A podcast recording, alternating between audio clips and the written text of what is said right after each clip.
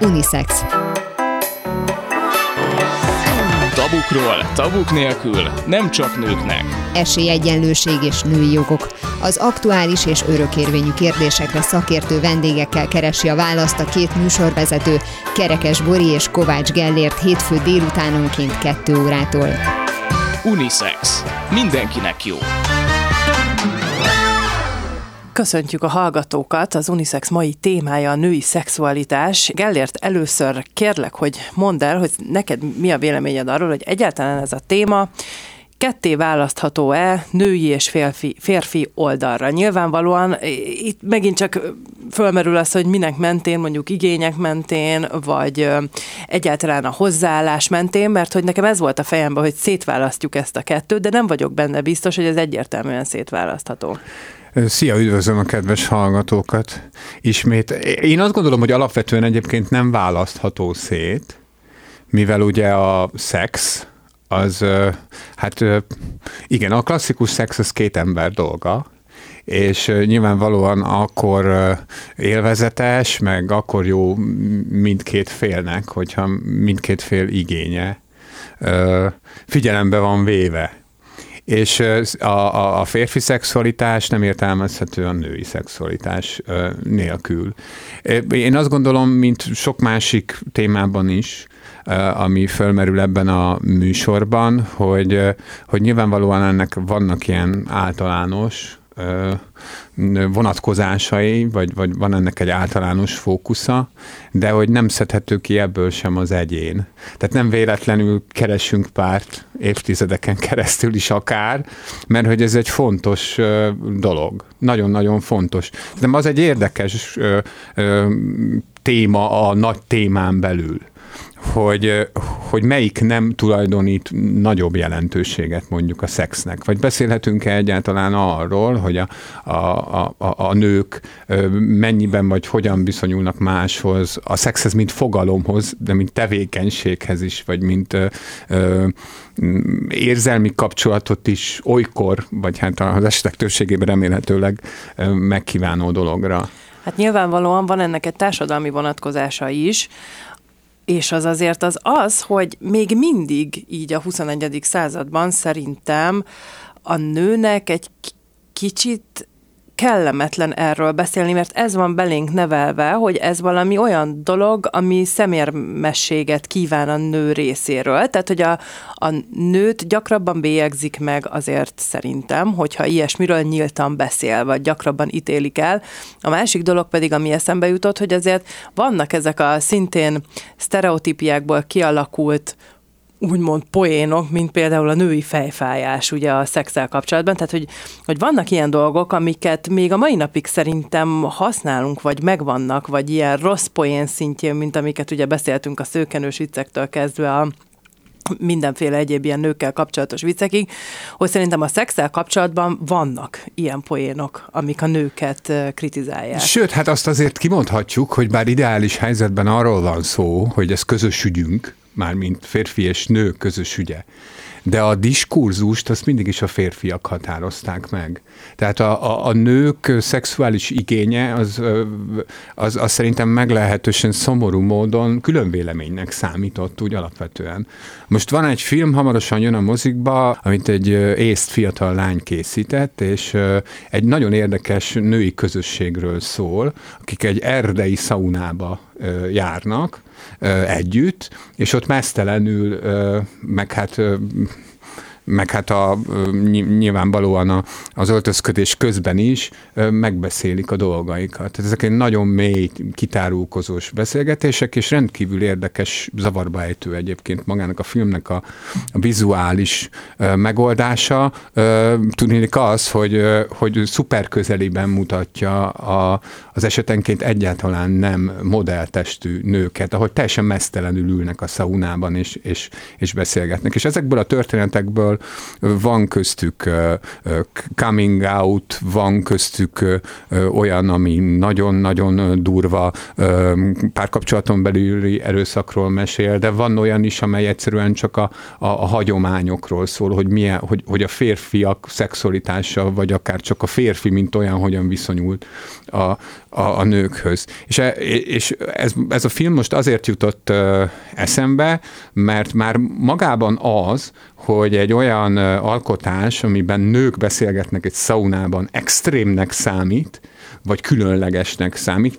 Képzeljük el ugyanezt férfiakkal, a kutya se nézné meg. Igen, bár nekem eszembe jutott, hogy az is érdekes lehetne, mert alapjáraton az, hogy a férfiak mesztelenül beszélgetnek erről a témáról a szaunában, is egy érdekes dolog ott jön be a különbség, amit mondtál, hogy a nem tökéletes testű nők, hogy én szerintem a férfiaknak ezt jobban elnézzük, hogy ők ne, az nem szúr szemet, vagy arra nem mondjuk azt, hogy hát ez hogy, hogy Figyelj, ez nekem konkrétan elé? eszembe jutott, amikor néztem ezt a filmet egyébként. Ö, ö, a, ö, vannak olyan jelenetek, ahol az egyik hölgy, aki nem vállalja az arcát, mert nem mindenki vállalja a filmben az arcát, de ezt az operatőr nagyon elegánsan oldja meg.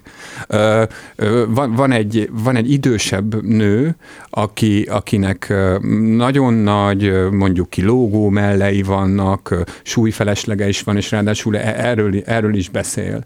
És, és közben nem láthatod az arcát, csak a testét látod, miközben mesél. Rendkívül hatásos egyébként. És akkor eszembe jutott az, hogy ha, ha ugyanez lenne, tehát hogyha egy ilyen elhízott férfi ülne ott, és ő beszélgetne erről, lehet, hogy nem, nem, nem is érdekelne egyáltalán, mert, mert valóban valahogy úgy vagyunk össze, összedrótozva, hogy, hogy a férfiak természetesebben viselkedhetnek a férfiak lehetnek gyarlóbbak, a, a férfiak lehetnek linkebbek, a férfiak lehetnek nem törődömök, hogyha a szexről van szó, de a, a nőkkel szemben nagyon komoly elvárásaink vannak. Vagy akár ma, a testükről van szó. Igen, ma, maguknak a nőknek is nagyon komoly elvárása van, és ezeket az elvárásokat azt kell, hogy mondjam, hogy, hogy a férfiak támasztják. Tehát évszázadok óta ők azok, akik meghatározzák a nőnek hogy mit kell tennie ahhoz, hogy esetleg boldog lehessen. Mondjuk azért szerintem, az nem tudom, hogy régen így volt de most biztos, hogy úgy van, hogy a nők is egymásnak. Tehát, hogy nem feltétlenül csak a férfi a nőnek, hanem szerintem ez most már nagyon sokszor a nők között, meg ugye a social media, meg minden, amiről nagyon sokat szoktunk beszélni, de akár az is, hogy ugye most megjelent ez a, ez a csini anyuka vagyok, ugyanolyan maradtam, mint a szülés előtt voltam női eszmény, azóta szerintem ez most még erősebben, ez már szerintem a nők részéről jön, vagy nem tudom, szerintem jobban jön onnan, mint a férfiak. Hát ez inkább szerintem a feldolgozás része. Nyilván a, az egyéni történetek nem vonhatóak ki, de, de az, hogy, hogy szabadabban vagy úgy beszélhetnek a nők egymás közt is ezekről a problémákról, hogy ez már nem számít ilyen perifériára szorult dolognak, az, az, az szerintem mindenféleképpen előrelépés. Egyébként nagyon megrendítő történetek vannak. Tehát azt hiszem, hogy ugyanez a hölgy meséli, akiről az előbb is beszéltem, hogy hogy, hogy már öngyilkos akart lenni, olyan állapotban volt testileg, lelkileg, mindenhogyan, és akkor egy ilyen randi appon keresztül valaki elhívta randizni, és nem, nem, nem is értette, hogy, hogy miről van szó, és hogy rettentesen boldog lett ettől az egésztől, és az volt a nagy tanulsága magának, a, a saját történetének, hogy miután kiderült, hogy a pasas igazából véletlenül hívta randira, mert valamit ott bénázott a, a, az appal, tehát nem akart vele randizni, azután se omlott össze, hanem el is mondta ennek a férfinak, hogy, hogy neki a, a szexuális önbizalmát most nagyon megsegítette, vagy, vagy, vagy nagyon sokat tett egyszerűen csak azzal, hogy, hogy szóba állt vele, nem is értékeli csalódásként, mert őszintén szólva ő, ő, ő sejtette, hogy itt valami tévedés lesz. És akkor aztán nem találkoznak végül, vagy nem Azt hiszem, hogy nem találkoztak. Tehát ö, ez egy ilyen múltbéli története volt ennek a, ennek a nőnek, mert nagyon-nagyon sok témát érintenek, és ez, ez, miközben ugye csapkodják egymást azokkal a növényekkel, meg, meg kirohannak lehűteni magukat, meg hát mindent csinálnak, amit ilyenkor, de az egésznek egyébként van egy ilyen spirituális, szertartásos hangulata is, tehát a zenével, meg minden együtt. Egy kicsit úgy vannak bemutatva ezek a nők, abszolút, de pozitív, szemszögből egyébként, mintha valamiféle nagyon áldásos szekta lenne. Tehát ezért is izgalmas a film, mert nem, nem, nem ilyen csoportteráp piaként mutatja ezeket a beszélgetéseket, hanem egy ilyen nagyon erős közösségnek, akik, akik megpróbálják egymás között megoldani ezeket, vagy hát legalábbis segíteni a másikat. Én akkor is kíváncsi lennék ennek a férfi változatára, mert abban teljesen egyetértek, amit mondasz, hogy ugye a férfiak nyíltabban, szókimondóbban beszélhetnek a szexről, sőt, talán még ez egy ilyen erény is bizonyos körökben, hogyha a férfi erről beszél, de olyan kíváncsi vagyok, hogyha ezt, ezt ilyen pőrén és nyíltan kell tenniük, és vállaltan úgy, hogy mások is megnézik, akkor vajon lennének-e, lenne ez egy olyan őszinte meghitt beszélgetés, mint ami ezek között a nők között zajlott? Azt hiszem, hogy nem. Szerintem a, a klasszikus férfiak, ha használtam már megint ezt a kifejezést, az biztos, hogy, hogy nehezebben mutatják magukat érzékenynek, vagy, vagy, vagy törhetőnek. Vagy, tehát, hogy ö, szerintem egy, egy átlagos férfinak az ösztönei között nagyon, ö, nagyon erős a bizonyítási vágy, akármilyen helyzetben egy másik, egy másik férfi felé. Tehát ez a, arról is lehetne, meg, majd, meg már beszéltünk is, meg biztos is fogunk, hogy, hogy, hogy mi lehet az, amire nagyon sok férfi mondja, vagy ami miatt nagyon sok férfi mondja azt, hogy például a, az érzelmek kinyilvánítása, az érzelmek vállalása, az gyengeség és, és mint gyengeség alapvetően a nőkhöz köthető. Tehát szerintem a, a, a férfi képnek kell valahol megváltoznia a férfiakban is, meg a társadalomban is, hogy ez a dolog, hogy ez a dolog alakuljon, vagy legalábbis változzon. Persze vannak olyan dolgok hormonális, meg mindenféle más szempontból, amik nem változtathatóak meg. Tehát nem, nem eshetünk át a ló túlsó oldalára, amire azért mutatnak jelek, vagy, vagy, vagy időnként fölmerül ilyesmi, de, de, de hát az, hogy, hogy, hogy a klasszikus eszmények szerint az legyen a cél, vagy a szándék, hogy, hogy a lehető legjobban egyenlőek legyünk mi nők és férfiak, az egy, az egy nagyon szép, és szerintem valamilyen százalékban teljesíthető dolog. Mindig ugye mondjuk ezeket a kategóriákat, hogy a férfi meg a nő, meg hogy a férfi nem tudna annyira őszinte lenni.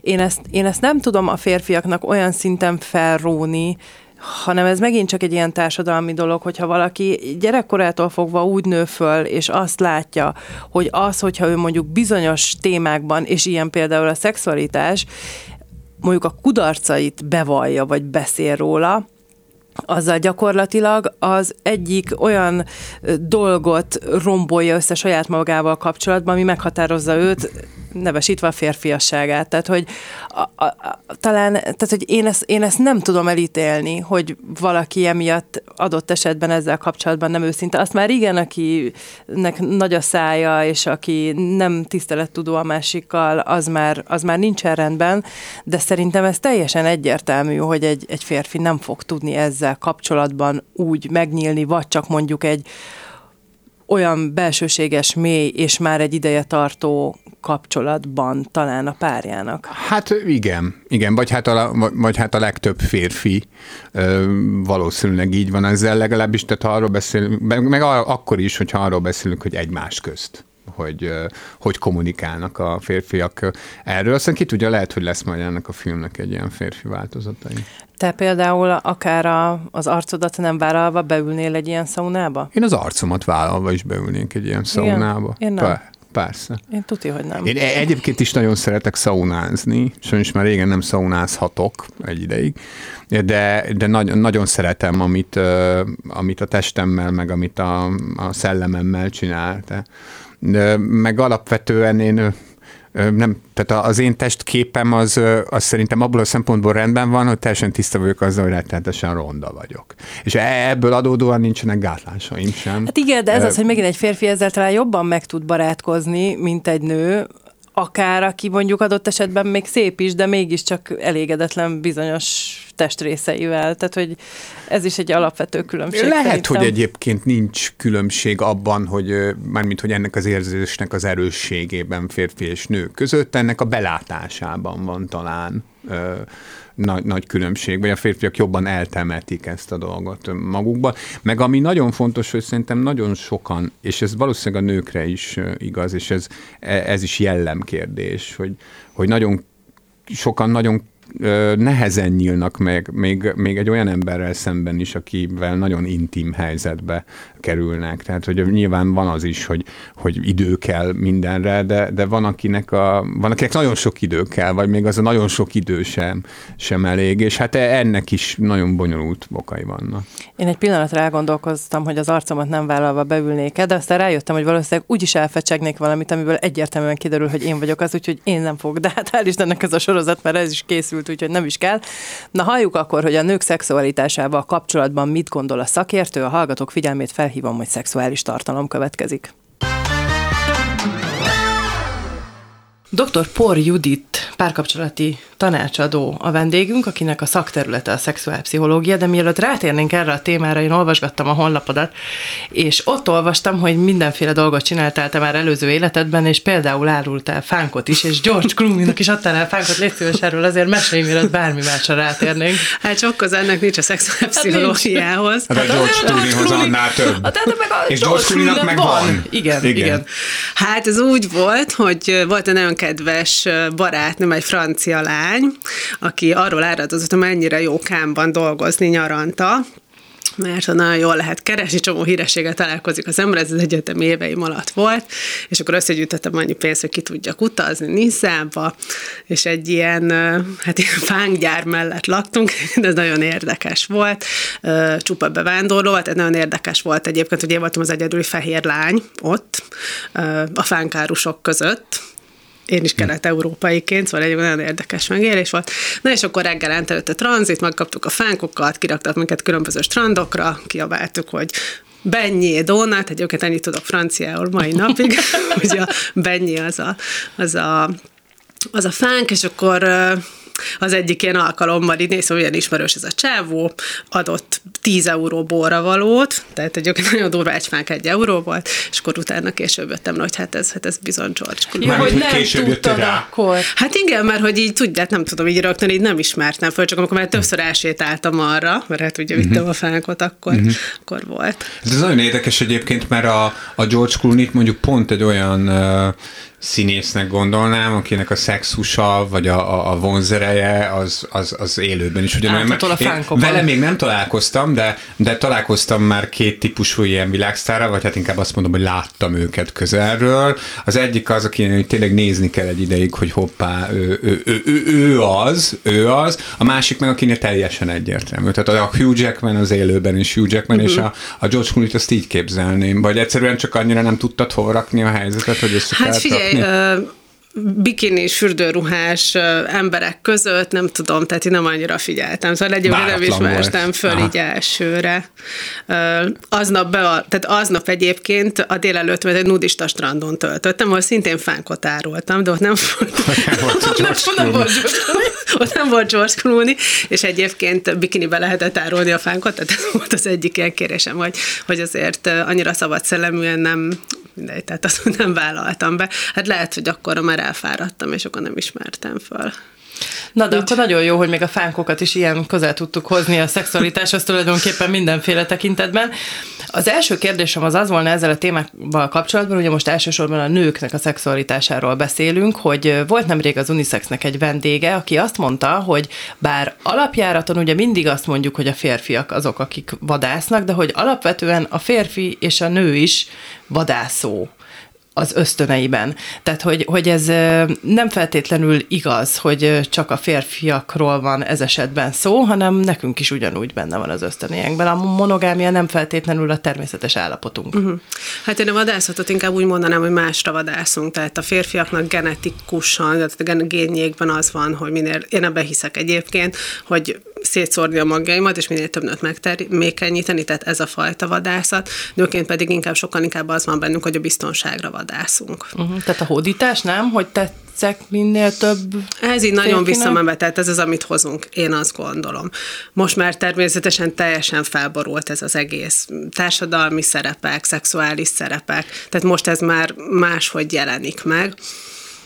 Sőt, hát ugye most számos alkalommal, számos helyen fölbukkan az a, az a gondolat, és egyébként rendkívül hatásos gondolat, hogy teszem azt, van egy férfi, aki éppen egy hosszú kapcsolata után van, vagy soha nem is volt hosszú kapcsolata, de ő úgy él, hogy, hogy sűrűn váltogatja a partnereit. Ez a társadalmi fókusz szerint egy elfogadott helyzet, az úgynevezett kereső pozíció, amikor hát ki, meg még azt is szokták mondani, hogy kiélvezi a férfi az életet, viszont ugyanezt a nő nem teheti meg és, és, és most egy csomó színházi darabban, filmben is felbukkan ez a kérdés, hogy vajon eljutunk-e oda, hogy egy nőtől is elfogadott lesz e, egy hasonló élethelyzetben való hasonló viselkedés.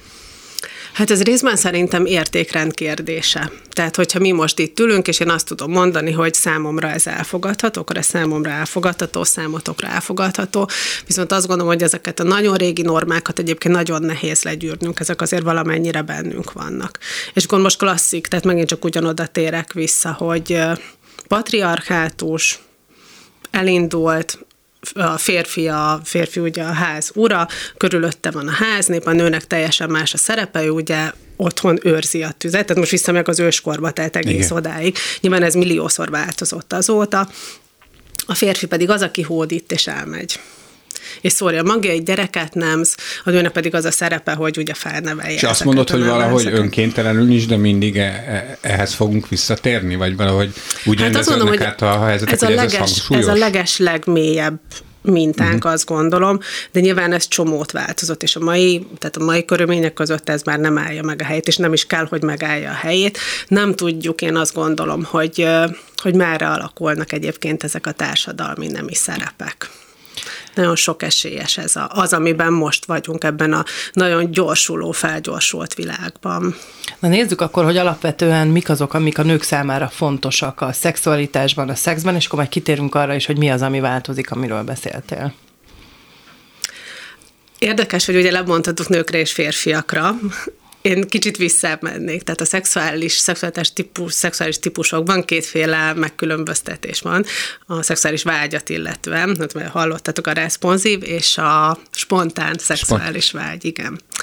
Ez jellemzően a spontán szexuális vágy a férfiaknak a, a főbb tulajdonság. Ez azt jelenti, hogy szinte bármikor szexuális aktusra vagyok képes, sokat gondolok a, a szexualitásra, önkielégítek sokat, és spontánul bennem él ez a vágy.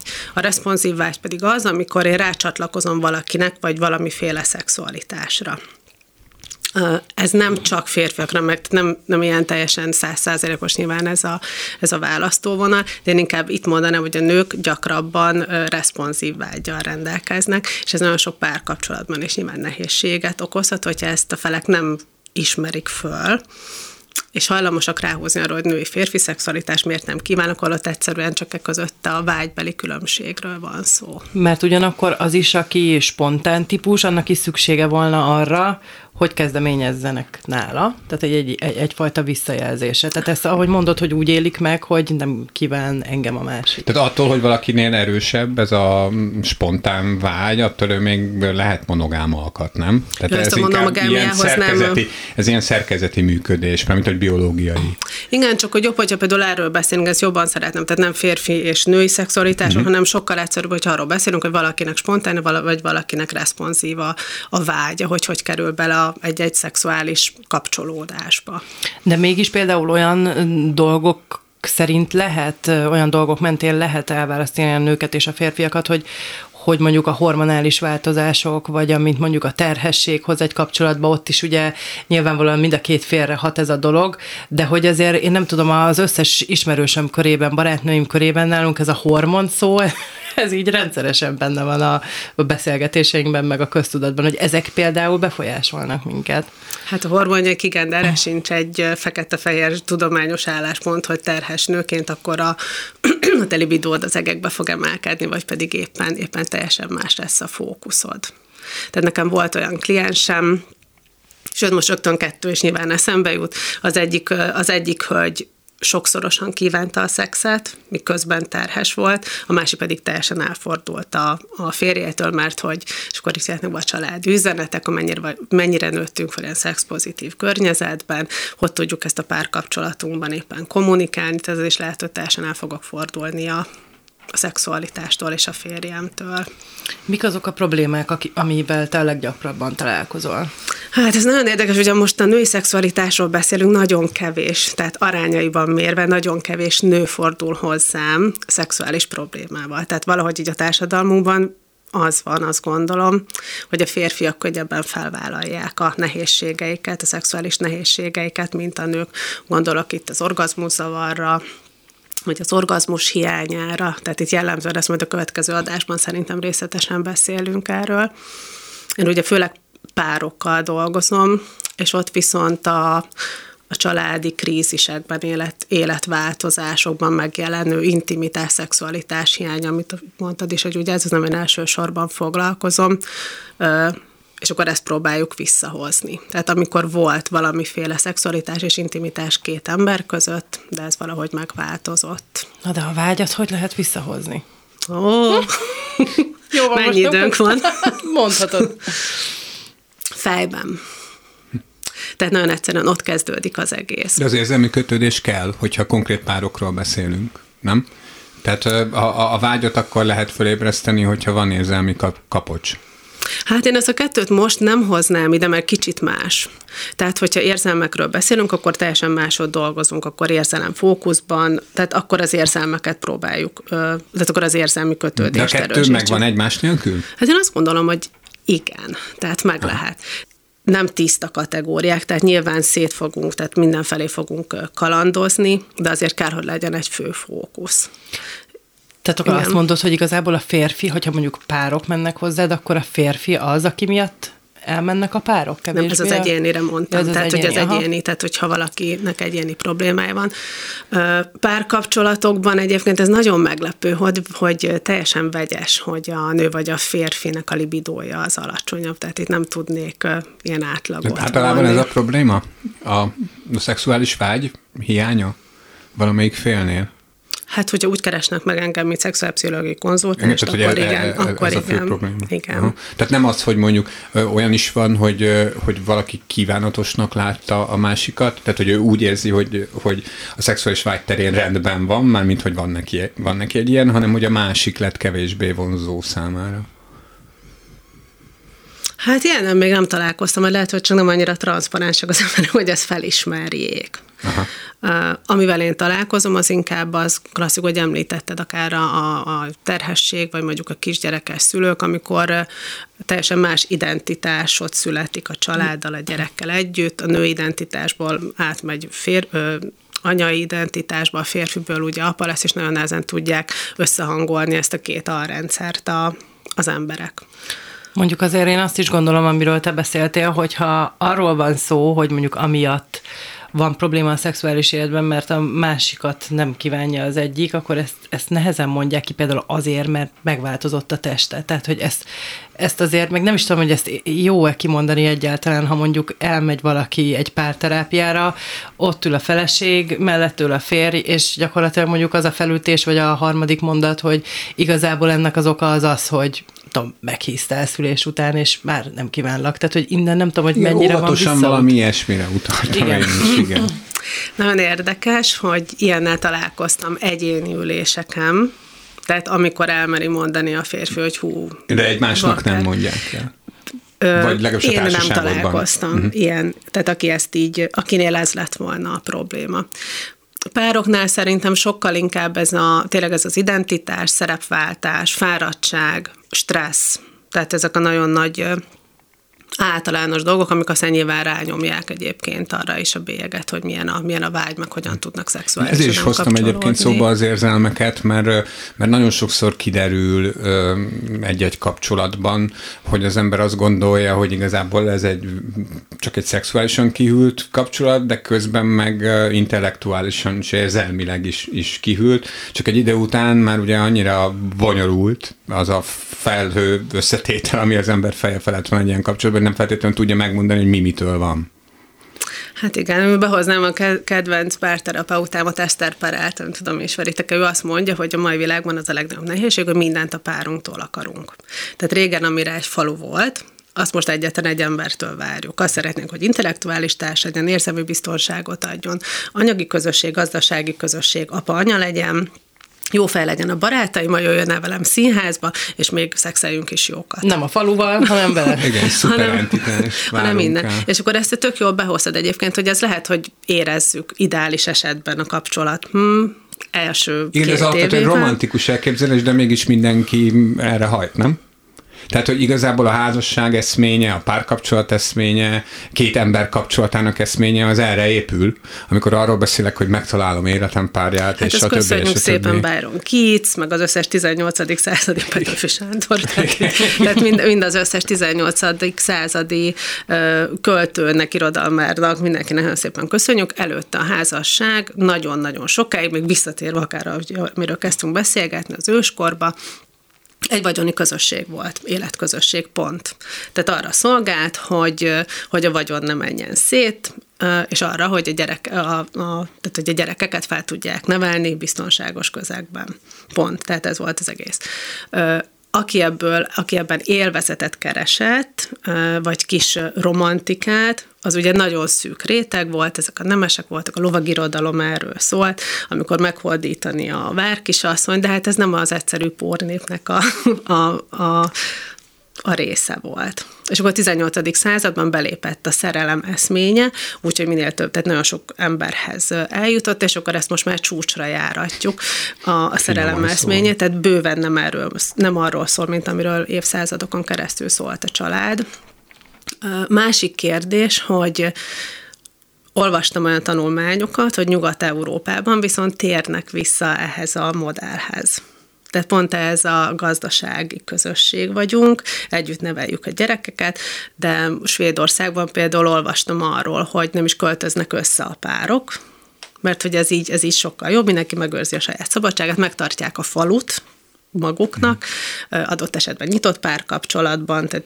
Igen, a utcai nevén ez a nyitott házasság, vagy nyitott kapcsolat, amiről beszélsz. Uh, igen, de ugye a hétköznapi értelemben nyitott házasságot elsősorban szexualitásra értjük, ott, uh-huh. ott, ott viszont ott minden mást is be tudnak hozni, tehát külön élünk, a gyerekeket együtt neveljük, de...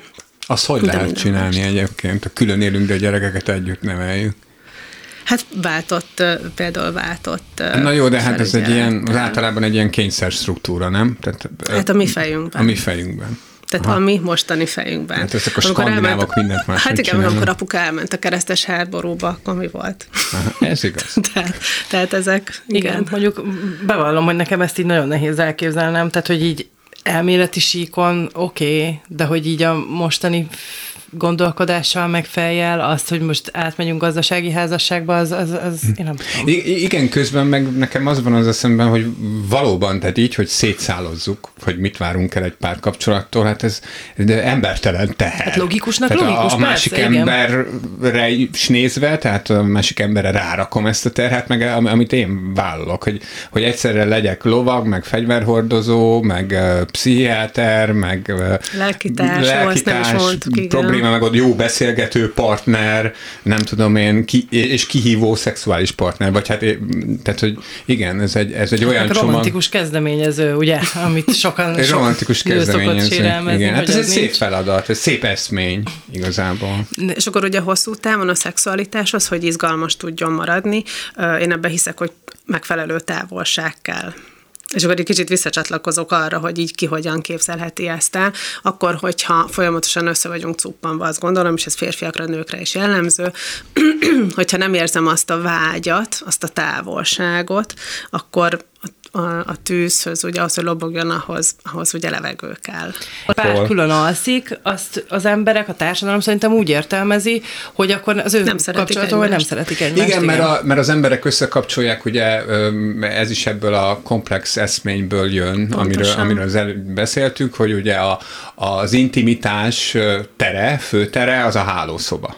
És hogyha a, a hálószobában, gondolom én, egyedül van valaki, mert a legtöbbször egyébként a hasonló házasságnál vagy párkapcsolatoknál én azt látom, hogy nem az van, hogy, hogy, hogy ennek a két embernek ki, ki van alakítva éjszakára két egyenrangú ö, ö, tér, ahol pihenhet, hanem az egyik megy a kanapéra, vagy, vagy, vagy fotelágyra, vagy nem tudom, a másik meg benne alszik a hálószobában, és már ez a helyzet igazából szerintem ö, ö, belecsúszik akár a témánkba is. Tehát az, hogy, hogy persze külön lehet aludni, de, de hogy azért mégiscsak a, a szexualitáshoz hozzátartozik a, a, az, hogy, az, hogy én egy ágyban alszom azzal a valakivel, vagy és megpróbálom. Hát egy ágyba fekszünk le, de hát aztán utána mindenki Utána meg lehet menni aludni. Dolgára, nem? Igen. Még egy, egy érdekes dolog jutott eszembe, hogy említetted azt, hogy ugye a, a nők hogyha megpróbálunk általánosítani, mert muszáj valamennyire, nek alapvetően a biztonságra való törekvés a fontos, hogy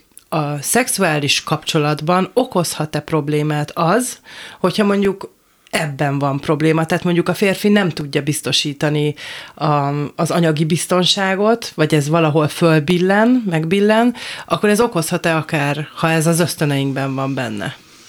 Hát, most erre nem tudok igazán válaszolni, mert próbálom elképzelni azt, amit mondasz, nem, nem tudom megfogni így a lényegét ennek. Tehát az, hogyha az anyagilag, tehát hogyha két különböző ember van más-más anyagi háttérrel, ez hathat-e a szexualitás? Hát igen, hogy nem, hogy nem feltétlenül egyébként csak az anyagiakra gondolok, hanem azok az alapvető belénkódolt ösztönök, amikre vágyunk a másikkal kapcsolatban, csorbulnak, és például ilyen az egyik az anyagi feltétel. Tehát mondjuk, hogyha mi, amit mondjuk mi átlagosan férfiasnak tekintek valakiben, ez mondjuk nincsen meg, akkor ez, ez okozhat-e például a szexuális vágyban is problémát, hiszen van a fejemben, vannak a fejemben bizonyos dolgok azzal kapcsolatban, hogy számomra mi férfias, uh-huh. a fordított esetben, hogy mi nőies, és ez okozhat-e problémát. Hát, hogyha te hozod a, női sztereotípiát és responsív szexuális vágyjal rendelkezel, akkor neked valamire válaszolnod kell. Tehát ott van, ha ott van egy férfi, aki számodra valamiért nem vonzó, hiába kínál fel bár, tehát bármiféle szexualitást, akkor lehet ott arra nem fogsz reagálni. De maga a szexuális vágy, a libidó, hát ez rengeteg sok minden, tehát nagyon-nagyon sok összetevős, és nem állandó. Tehát, hogyha ti is visszagondoltok, hogy 10 évesen, 15 évesen éppen milyen fiúk, lányok iránt vonzódtál. Vagy 20 évesen. 20 évesen, 30. 35 évesen és akkor valószínűleg 70 évesen dettó, és lehet, hogy 15 évesen téged tökre nem érdekelt az, hogy nem tudom, milyen sportcipője van a nem tudom, Bélukának, és lehet, hogy mondjuk 30 évesen viszont tök fontos, mert ott pont be fog kapcsolni azt, hogy én biztonságos helyre szeretnék gyereket szülni, és akkor legyen megbízható a párom. Igen. És akkor ez itt, itt ugye összekötődik a Tehát lehet, hogy azért a párválasztást meg a szexualitást is külön kell választani, mert nem feltétlenül azt választom párnak, akihez szexuálisan vonzódom. De azért az probléma.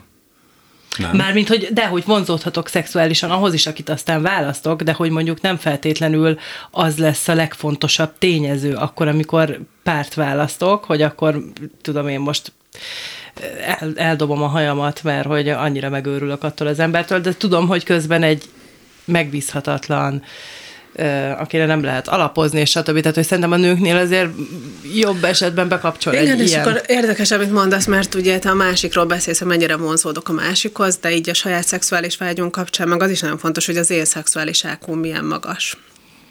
Tehát, hogyha én tisztában vagyok magammal, a vágyaimmal, a nehézségeimmel, az én preferenciáimmal, akkor lehet, hogy sokkal tudatosabban fogok tudni választani, és azt tudom mondani, hogy hoppá, én ezt most így, most mondok egy nagyon egyszerű példát, dohányzik a másik, és lehet, hogy iszonyatosan jó intim pillanataink vannak, de nem tudom megfogni, hogy miért nem jó ez az egész, és mondjuk dohányzik, akkor ezt így én össze tudom rakni, hogy akkor ebből nem lesz olyan fajta szexuális együttlét, ami engem most ebben a pillanatban teljes mértékben kielégítene. Lehet, hogy 20 éve, amikor 20 éves voltam, akkor ez bőven nem volt fontos számomra. Köszönjük szépen dr. Por Juditnak, hogy a vendégünk volt. A következő adásban folytatjuk majd a férfiakkal, hiszen róluk még nem beszéltünk eleget. Köszönjük, Köszönjük szépen. szépen. Sziasztok! Hello. Hírovatunk mai híre az a hír, melynek az a címe, hogy a római szexi papos naptáron szereplő férfiak valójában nem is papok. Oj, ne. Most, igen. Na most az a lényeg ugye, hogy Rómában lehet mindenféle szuvenírokat venni, és van egy, hú, biztos nem fogom jól kiejteni olaszul, egy Calendario Romano nevű nagyon népszerű termék, ami, aminek az a lényege, hogy ott a mindenféle szuvenír mellett, tehát a hűtőmágnesek mellett lehet olyan A4-es kalendáriumot venni, amiben nagyon jó képű papok néznek az olvasóval, vagy hát a lapozgatóval szemben, és a naptárt készítő fotós, akit Piero Pazzinak hívják, elárulta, hogy hát igazából a férfiak között alig van olyan, aki tényleg pap, sőt, hát nem is igazán mindegyik olasz, hanem van, van köztük talán spanyol is, és hát modellekről beszélünk.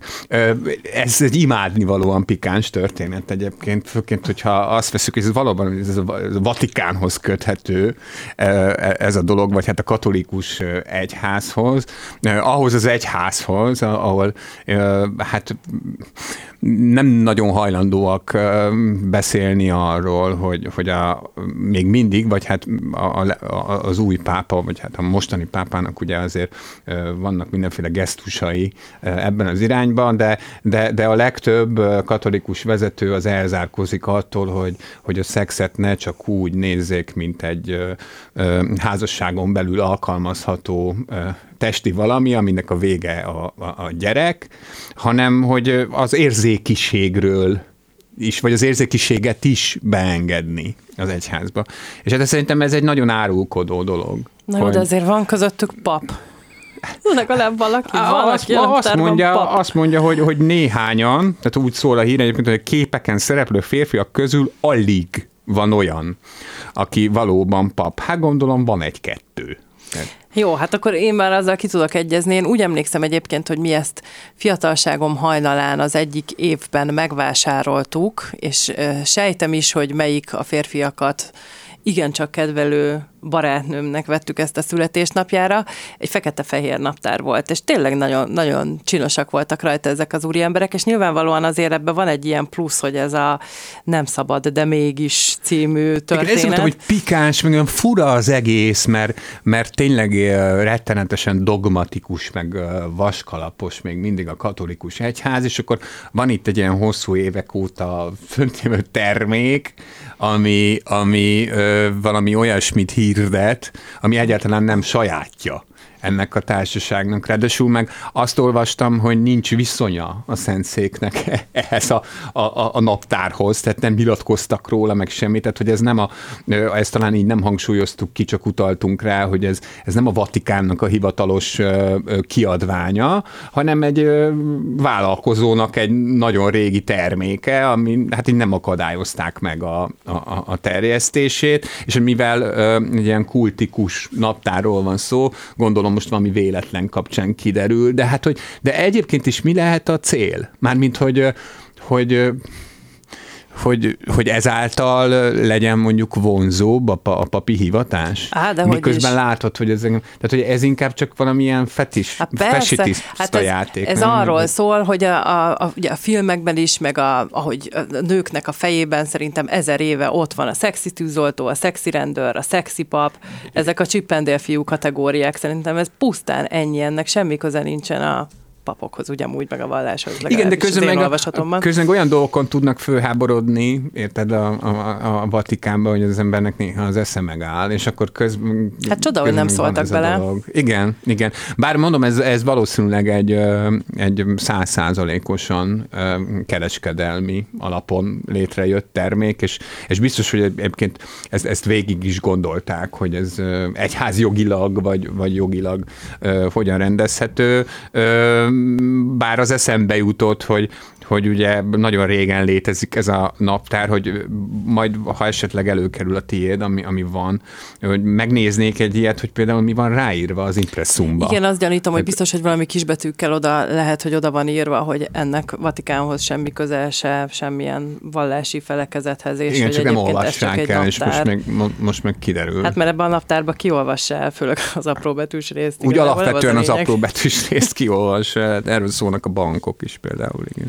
Azért is mondtam erre a naptára, hogy, hogy pikáns, meg fura, meg egy kicsit groteszk, mert közben meg azt látjuk, hogyha hogyha jön egy pap, aki nem feltétlenül azt mondja mindenről, amit a amit a, a, a felette lévő papok vagy vallási vezetők elvárnak, akkor ellehetetlenítik. És ez, ez nem csak magyar probléma, hanem szerintem nagyon sok országban van, nagyon, nagyon sok hasonló történet, és, és közben meg a katolikus egyháznak nagyon komoly problémája, ugye ezt nem kell mondani, a pedofília, tehát a, ami, ami ugye hát nagyon erősen kötődik a szexualitáshoz, és egyes, egyes vélemények szerint nagyon erősen kötődik magához a cölibátus intézményéhez is, vagy, vagy, vagy ehhez a szokáshoz, vagy ennek a, a, a, az életszerűtlenségéhez. Tehát, hogy nem, nem ez, ez, ez mindig is probléma volt, és valahogy mintha, mintha inkább a, a, a vallási vezetők inkább a felé mennének, hogy, hogy becsukják a szemüket, és nem tudom, évezredek óta becsukják a szemüket, és tartják magukat ehhez a, e, e, ehhez a, a, a dologhoz, és közben meg itt van ez a nagyon népszerű termék, ez, ez a naptár, ami, ami ennek is ellent mond, mert ugye a, a, a cölibátusba benne foglaltatik az is, hogy, hogy ne lássuk érzékinek a, a, a papot, mert felesleges. De közben meg mindenki tudja, számos falu van, ahol mindenféle történetek vannak a, a papról, hogy, hogy már elnézést, hogy kivel, meg hogyan, meg nem tudom én, tehát, hogy ők is emberek.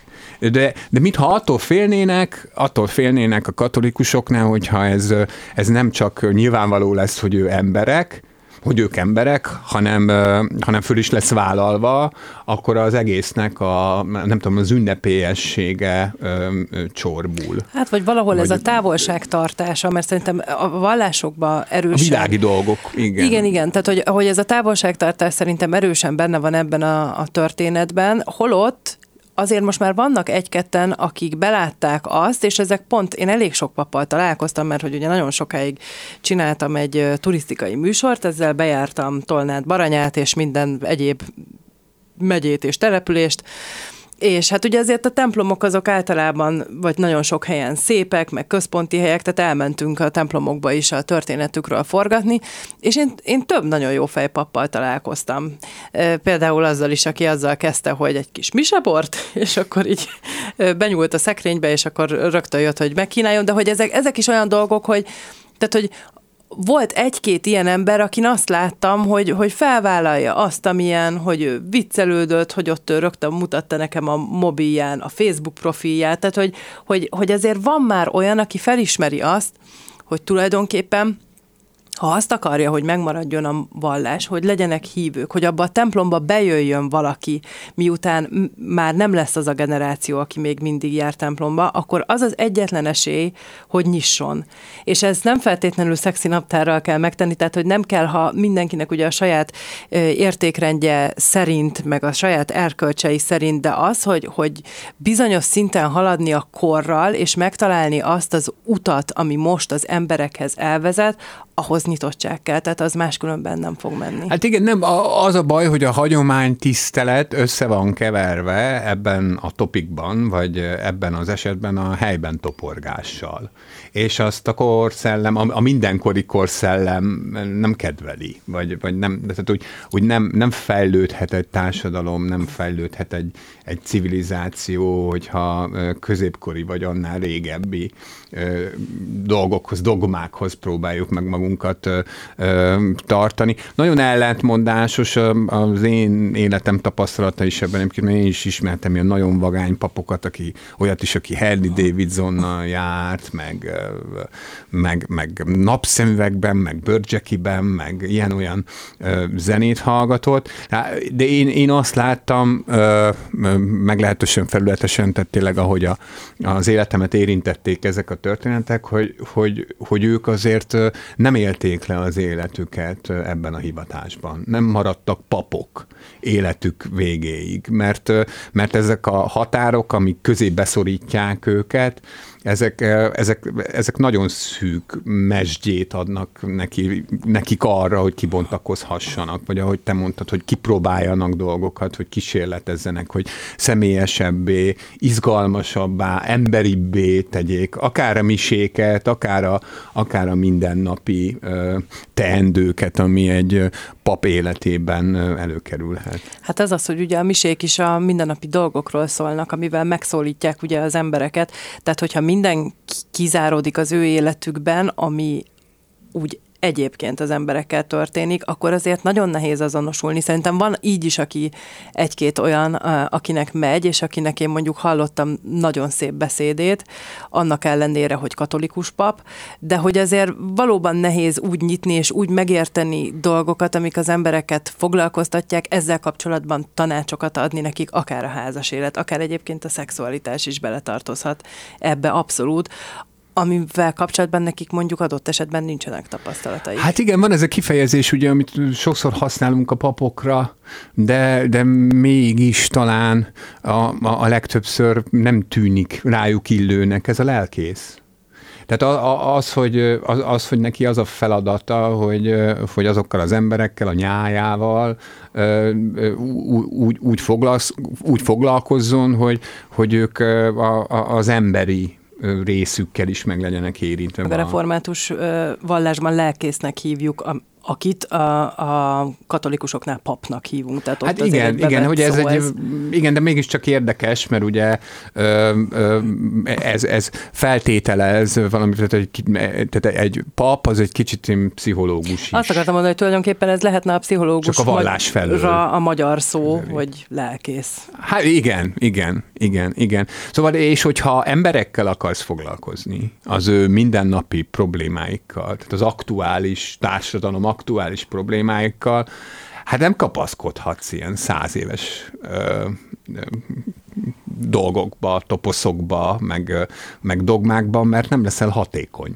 Tehát nem, nem tudsz segíteni ezeknek az embereknek. Egy idő után olyan leszel, mint egy ilyen ö, ö, fekete ruhába bújt papagája, ami ugyanazt mondja mindenre, hogy mondjál tíz mi a tyánkot, meg, meg nem tudom én mi. De hát ez messze vezet, nyilván majd lesz még adás, ahol a, a, a vallás és a nemiség, vagy a férfi és nő viszony kapcsolatáról fogunk beszélgetni, de hát erről a ezzel, ezzel a naptárral kapcsolatban nyilván most elsősorban a katolikusok, vagy a, nem tudom, a katolikus kultúra az, ami szóba kerül. Minden esetre, ha papok, ha nem papok, júniusban van a születésnapom, hogy esetleg eszedbe jut, akkor nagyon örülök egy ilyen naptárnak. Köszönöm szépen. A hallgatóknak pedig köszönjük a figyelmet, ez volt az Unisex, a Klubrádió weboldalán visszahallgathatják az összes adásunkat, ezt is, és természetesen ott vagyunk a fő podcast megosztó felületeken is. És köszönti Önöket a két műsorvezető, Kerekes Bori és Kovács Gellért. Minden jót vigyázzanak magukra. Unisex. Tabukról, tabuk nélkül, nem csak nőknek. Unisex. Mindenkinek jó.